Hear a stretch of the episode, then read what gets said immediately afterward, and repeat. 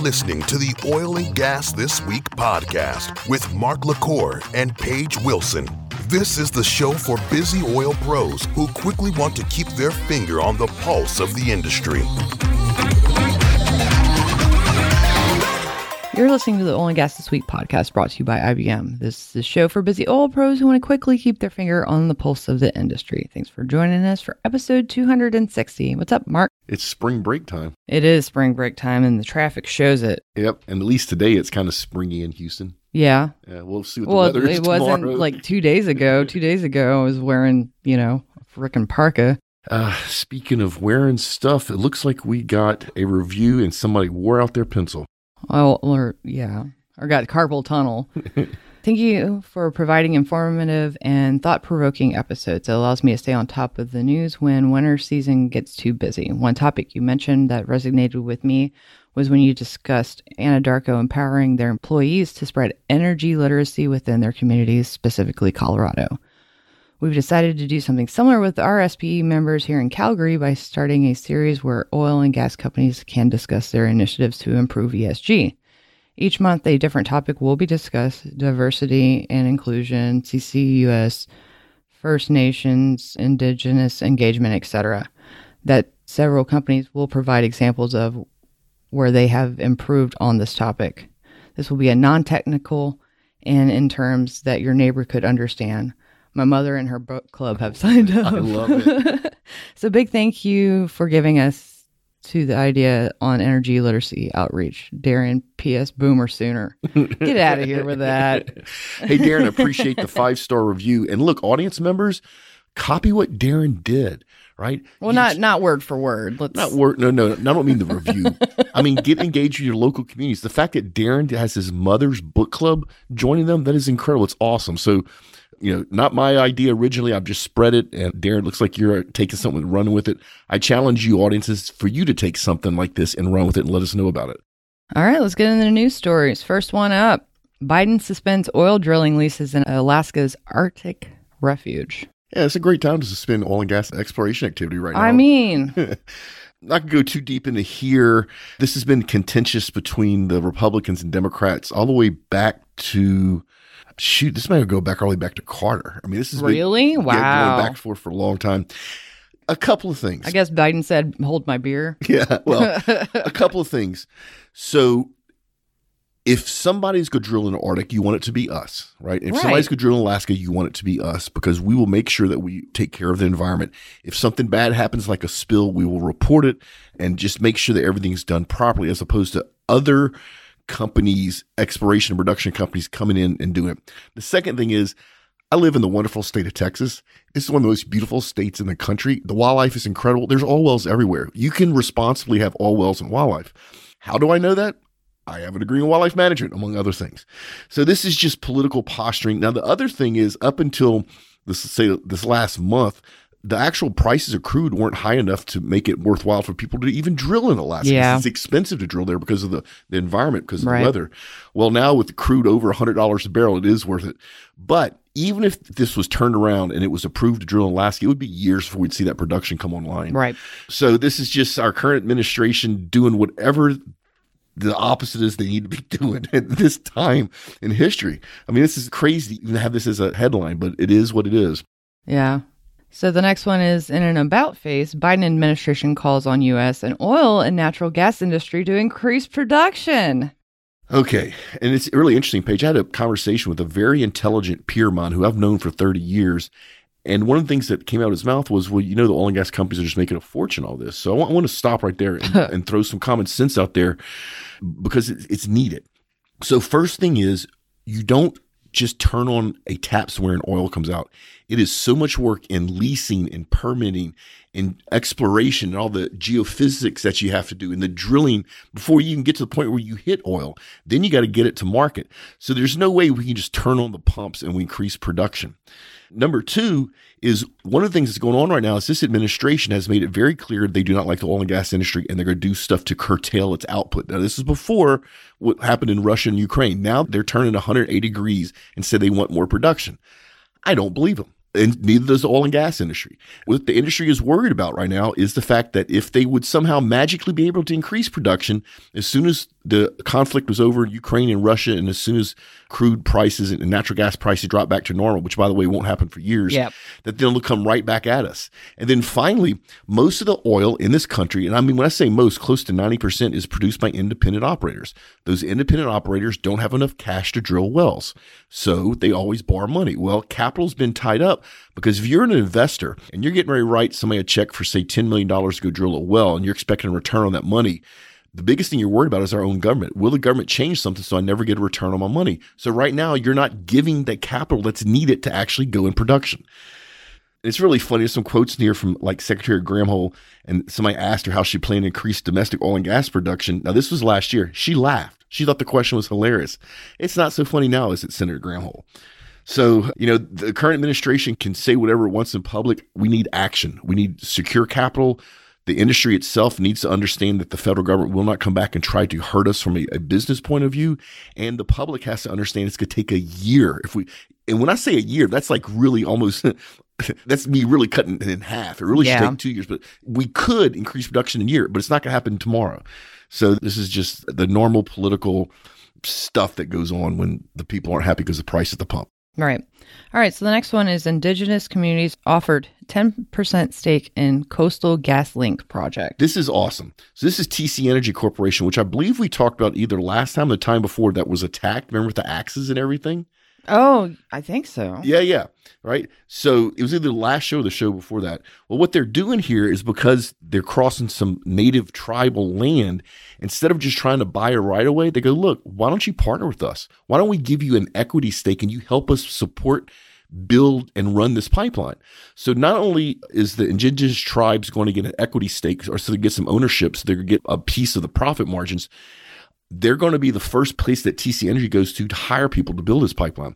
It's going to also be the first place T C Energy goes to get people to run this pipeline. So you're talking about a whole bunch of short-term jobs and then a, quite a few longer-term jobs that's all going to be offered to the indigenous tribes first. I love this. This is how it should be done. You partner with the people that don't necessarily understand what you're doing, and you bring them behind the fold and you let them see. You let them see everything that you're doing. Now, all of a sudden, it's not big, scary pipeline company. Now it's just a company trying to move L N G from one part of Canada to the other that everybody benefits. Actually, the whole world benefits from that. So I just think from a doing business in a good way, literally from an E S G point of view, this was genius and it was well-deserved. So I just hope they have better luck than they did with the Keystone. Yeah, well, that's a different story. I know, but still. Borders, but yeah. I know, I know. All right, so the next one is women have revolutionized energy historically and today.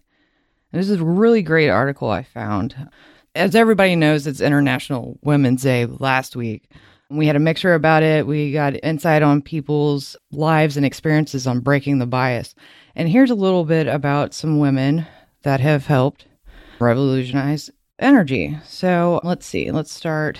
Jenna Campehos, Operations and Maintenance Coordinator for Alaska and Valdez, Alaska, said that a recent A P I State of American Energy Roundtable, I worked for the oil and gas industry for fifteen years now, and the white male perception is an old perception. I feel like diversity is in the forefronts of our minds that give me inspiration, knowing that I could potentially be that someday, and that's really neat. Such a great thing to hear that somebody's taking an old white male thing is now an old perception. That just makes me feel good. Yeah, I mean, we've had women figure out how to move from fireplaces to central heating, using petroleum feedstocks to change the world with Kevlar, invisible glass, windshield wipers. One lady was a real estate developer and a rancher, and she visited New York City in nineteen oh two, and she rode on a trolley car where she had, the driver had opened the panes of the front window to see through the falling sleet.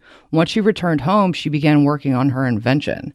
Her device used a lever inside the vehicle to control a rubber wiper. blade. Yeah. That's is awesome. That not cool? I tell you what's cool is the fact that little girls now can look at the oil and gas industry and go, my place is there. Yeah. Yeah. It's yeah. come a long way. It wasn't like that when I first got started in this industry. I'm damn well happy that we're here now. Yeah. I mean, petroleum is the basis for the life-sustaining equipment, such as medical syringes, emergency life rafts. They've come as far as increasing home security and efficiency, you know, a home security system. Women were involved in that. My favorite part is the dishwashing machine, because I myself could not live without that.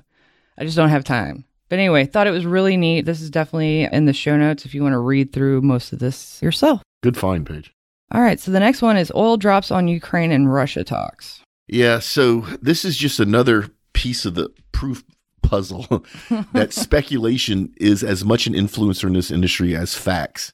So the actually peace talks didn't happen. The actual Russians backed out last minute.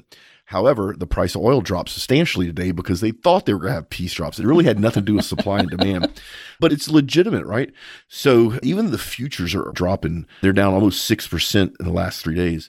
What do I think is going to happen? I think Putin's in a really interesting space.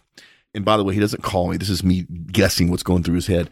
You know, like I said in the last year, I really thought he was just going to run through Ukraine with no problem. Obviously, that has not happened. The people there are putting up fierce resistance. There's no way, even if he takes Ukraine, that he can hold it. So, number one, if they enter peace talks, he's going to take a black eye to his own people. Mm-hmm. But that may be better than tanking their entire economy, because what the world's boycotting Russian oil, which is what most of their economies run on. But the peace talks are actually supposed to pick back up tomorrow. And it's really interesting. The president of Ukraine is addressing, guess who today, Paige? Who? U S Congress. Oh. Which makes me think that tomorrow the peace talks will actually take place. Well. Whole bunch of stuff going back and forth. A couple of things that I just want to make note here that actually they don't talk about here. But, you know, you're hearing people talk about NATO should have a no-fly zone over Russia. First thing, Russia has banned almost all airlines from flying over its airspace. So now the commercial airlines are having to go the long way around the world instead of over Russia. That's not good. That's a lot more fuel and yeah, everything. Yeah, it is. The other thing, though, coming from a military background, once you impose a no-flight zone, you know what that means? What? That means if somebody violates, you got to shoot the plane down. Or you could use cucumbers. That's another, yeah, another story. But what we don't want to do is escalate violence even further by shooting down Russian fighters. Oh, right. No, that, so we yeah. don't want to have a no-fly zone, because then somebody has to enforce it, and that means somebody's going to shoot down a Russian fighter or bomber or whatever, and that which would, would escalate things, yeah. right? So let's we obviously keep an eye on this. The biggest driver on the high crude prices right now, and the high prices at the pump, literally is the market itself. There's not enough crude out there, and you'll have people say, "Well, we don't import that much Russian oil." It doesn't matter. Some country buys that Russian oil, which means that now that they're not buying it, they have to buy that oil from somewhere else, which then decreases the global supply, which is why prices are going through the roof. And they will continue to go through the roof, unfortunately, for probably most of this year, no matter what happens in the Ukraine. Ugh. Yeah. All right. So the next one is Canada looking at boosting oil pipeline flow to U S, says minister. Now back to your early comment. What was that little project called, Paige? I think, oh, the Keystone. Yeah, maybe somebody should have thought through that a little bit more before they canceled it. So now what's going on is Canada's like, look, we got to help the U S. We got to help the rest of the world. We have the crude that everybody needs. We're just struggling to get it to the U S because of the lack of Keystone, among other things. And so what they're doing is they're taking some pipelines and they're reversing flows. They're also increasing rail and truck, which, by the way, the worst way to move crude oil is on rail or in trucks. Yep. But it's what they have to do because there's not enough pipeline capacity. And they're literally just trying to bundle pipelines together, even though those pipelines belong to different operators, just to try to get the crude down here to the Gulf Coast, where about, I think it's close to eighty percent of the U S refining capacities is in the Gulf Coast. This is just a mess that would we wouldn't even be talking about if we had the infrastructure in place. But we don't. And unfortunately, I don't think Keystone, no matter what happens, is ever coming back. There's a bunch of smaller projects to help bring that Canadian crude down here. It's just they haven't been finished yet. So I think it's actually kind of cool that Canada is trying to help. If it was me, I'd have to almost maybe raise the middle finger, go, I tried this with Keystone. Now mm. you need me. Uh-uh. Yeah. So thank you, Canada, yeah, for not holding you, a grudge. All right. So the next one is A F P M, the role of U S refiners in the global market. So this was really interesting. If you get a chance, people read this. You know, if you think about refining, so taking hydrocarbons and turn it to stuff you can sell, the refining part of the business aren't price takers. They're price makers, right? Mm-hmm. So they buy the crude oil and natural gas and they turn it stuff at a markup, at a profit, and they sell. And it touches every part of modern life, like you mentioned earlier, even the syringes in the hospital. But the other thing about the U S refineries, and you've heard me say this before, is we're one of the few countries that can handle and actually desire that heavy, complex crude. That's a technology challenge to refine. And we do it environmentally responsibly. If the demand for these refined products shift outside the U S because of our current administration, like China, you want to guess where a bunch of refineries and petrochemical plants are being built right now, by the way, Paige? China? China, yeah. Then that market is going to move from the U S to China. Now, when a refinery, we'll pick the Chevron Pascagoula refinery in Pascagoula, Mississippi. They just had an incident a couple of days ago where two barges collided at their terminal, right? It wasn't that big a deal. Nobody got hurt. But not only was it reported, but they deployed a containment boom just in case. Do you think they even have containment booms in China? They don't. I'm telling you now, they don't. And which, by the way, for our listeners that are Chinese or Chinese American, I'm not picking on China. What I'm picking on is a lot of the world that wants to refine products aren't as environmentally responsible as we are. Bottom line, here or, or in they Europe, just don't have the yeah. regulatory. They don't have the regulatory. They don't have the desire. They don't have the punishments. Right? There's no retribution if they spill. So if we're not careful, and the refining business, which is here in the U S, which is really a great business, moves outside the U S. Number one, it won't come back because it's too big an investment in infrastructure to build refineries. Number two, it's going to be worse for the planet, right? And guess who's going to pay elevated cost for their products, like their soccer balls, their lipstick, their contact lenses, their shirts? We will, we will yeah. because the raw finished product is not here in the U S. It'll be coming from China. Right. So this is a, actually a really good, good, really good article. It goes deep into the details. I mean, it also takes jobs away. Absolutely. And so it's critical for the U S to stay in the refinery, stay in the downstream part of the business. So, you know, knock on wood, our current administration hasn't figured out what downstream is yet. They, they don't even know, so they haven't touched it. Let's hope it stays that way. All right. So the next one is ExxonMobil finalizes commercial sale of certified circular polymers. So basically, Exxon has found a buyer, an enormous buyer, Barry Global. We had food from Sam's the other day, mm-hmm. right? The plastic lid that was on that food was made by Barry. They're one of the largest manufacturers of, oh. of food and beverage packaging world. Nobody ever hears of. It's one of those companies that nobody ever hears of. Well, you don't really need to hear from them because they are huge, right? Yeah. yeah. So Exxon's basically saying, look, we have the technology. It sounds like a six million dollars man commercial if you're that old. We have the technology. Why don't we partner and let's actually start recycling this plastic, which is good for everybody. It's cheaper for you, Barry, right? You have to buy the raw plastic. It's better for the environment. And Exxon will make a couple dollars off of it. So this is a win-win all the way around. And speaking of women, Karen McKee, who's the president of ExxonMobil Chemical Company, who I've actually met, she has a quote which I love. Our extended technology helps us meet the growing demand for certified circular polymers, so basically recycled plastic, particularly in food contact applications, also where plastic products provide key sustainability benefits. So I just think this is awesome. I, I know we last couple of weeks we talked a lot about Exxon, but they're doing some really cool stuff. And you want to know where this plant is? Is it here in Texas? Baytown. Oh, is it? Baytown. There you so go. So if you work for this plant for ExxonMobil Baytown, reach out to me. I would love to get a tour, maybe shoot some video or something. I would love to show the world what Exxon is doing as far as recycling plastic. So the next one is funny animal terms in the oil and gas industry. I didn't do this. What'd you do, Mark? There's so much doom and gloom right now. And I don't mean doom and gloom as far as prices and jobs. I mean doom and gloom as far as this close to World War Three. I thought I'd throw some humor in here. I feel like you did this at a mixer once. I've done this before. You and I have actually done this on the show before, but oh, back okay. then it was around oil field slang. Mm. This is oil field slang that also includes animals. Okay. So a lot of it I didn't know. So this is one you, I bet we both know. What is fishing? Oh, yeah, it's when you have to go and fish out whatever fell in the hole. Yeah, so you basically, there's something stuck in the borehole and you yeah. got to get out. It's called fishing. But have you ever heard of elephant feet? No. Me neither. Horizontal plates on top of the towing pins, which turn inward to trap the wire in the resulting rectangular space. How about, oh, we talked about this one before, donkey dick. What? We've talked about this before, donkey dick. A slim, long rubber tube like a bladder used on the inside of a pressure sensor. I don't know why I don't remember this. This is pretty... The other, keep reading, the other definition is more applicable. Oh, also long snout, flexible rubber used on the end of on logging tubes as a guide. And, and sometimes hole. Mostly steel, I guess. Doghouse, I bet we both know that one. Yeah, that's where you sit to drill. Right? Where the driller sits, Dr- yeah. Driller sits, yeah. How about chicken wing? I've never no, heard that one either. No, but you're, I'm starting to get hungry. Steel post insulator standoff for distribution construction. Pelican hook. Don't know. Pig livers. A pelican hook is a wire securing device. Pig livers, special yokes used on a high... extra high voltage lines or dead ends. Then a wait, spider wait, wait, wait. Coupling. Sort of along the lines of donkey dick, what's a rabbit? A short cylindrical piece of metal that you drop through a piece of drill pipe to make sure its interior diameter is fully opening to allow coring and logging tools to pass through. I like sheep shank. It sounds like what sheep do in prison. Not to shorten up a line of rope. Anyway, folks, you want to have some fun, read this. Actually, a lot of this I didn't know, which made it really cool. These are interesting, to say the least. Well, my question is, because I found that on LinkedIn, Oracle LinkedIn, somebody had to take the time to do all that research. I need to go back and see who that is. Chicken maybe. Catcher, arm sling. Yeah, these are pretty interesting. It's easy, fun read, and plus you'll learn something. Yeah. Speaking of learning stuff, if you want to go hang out in the cannon and learn all you want, you can have a desk for free. Just go to the front and say, hey, I'm with O G G N. They'll give you a day pass, no questions asked. No I B M shirts anymore. We'll update you if we ever decide to give something away because none of y'all actually reached out. That's not true. We've had- That's not true. People. A lot of people said coins, and yeah. I'm kind of leaning toward and that. And I like too. that idea, I do too. too. We got to get Jason on board with that.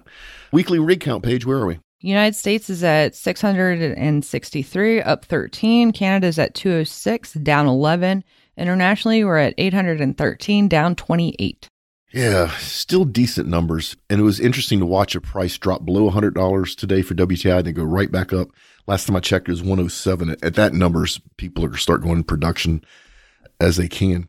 Yeah. As they can, you can go to LinkedIn, join anything that says O G G N. Just make sure it's us because there's another O G G N out there. Is there? Yeah, on LinkedIn there is. Oh, yeah. So that's yeah, why yeah. we're listed as Oil and Gas Global Network yeah, instead of O G G N. And then you know the deal. If you'd like to get a big shout out on our first Friday Q and A, send a question to help educate the audience. Remember, the goal is not to stump Paige and I. The goal is to ask interesting questions. Either go to O G G N dot com or oil and gas this week dot com. Either way, you can submit your questions. And then if you want to know about all the oil and gas events that are really starting to pick back up like crazy, I get my monthly oil and gas events email newsletter. It's completely free. We take all the oil and gas events, put them in your inbox once a month. Don't try to sell you nothing. And then if you're like myself, Paige, or any of our experts to come speak, do a live podcast, maybe even a little polka dancing, let us know. We'd be happy to share the details. Yeah, I don't know about that. Do you know about getting out of here? Yep. Ready? Yep. Remember, folks, do great work, pay it forward, and we will see you next time. Tune in next week for another informative and entertaining episode of Oil and Gas This Week podcast, a production of the Oil and Gas Global Network. Learn more at O G G N dot com.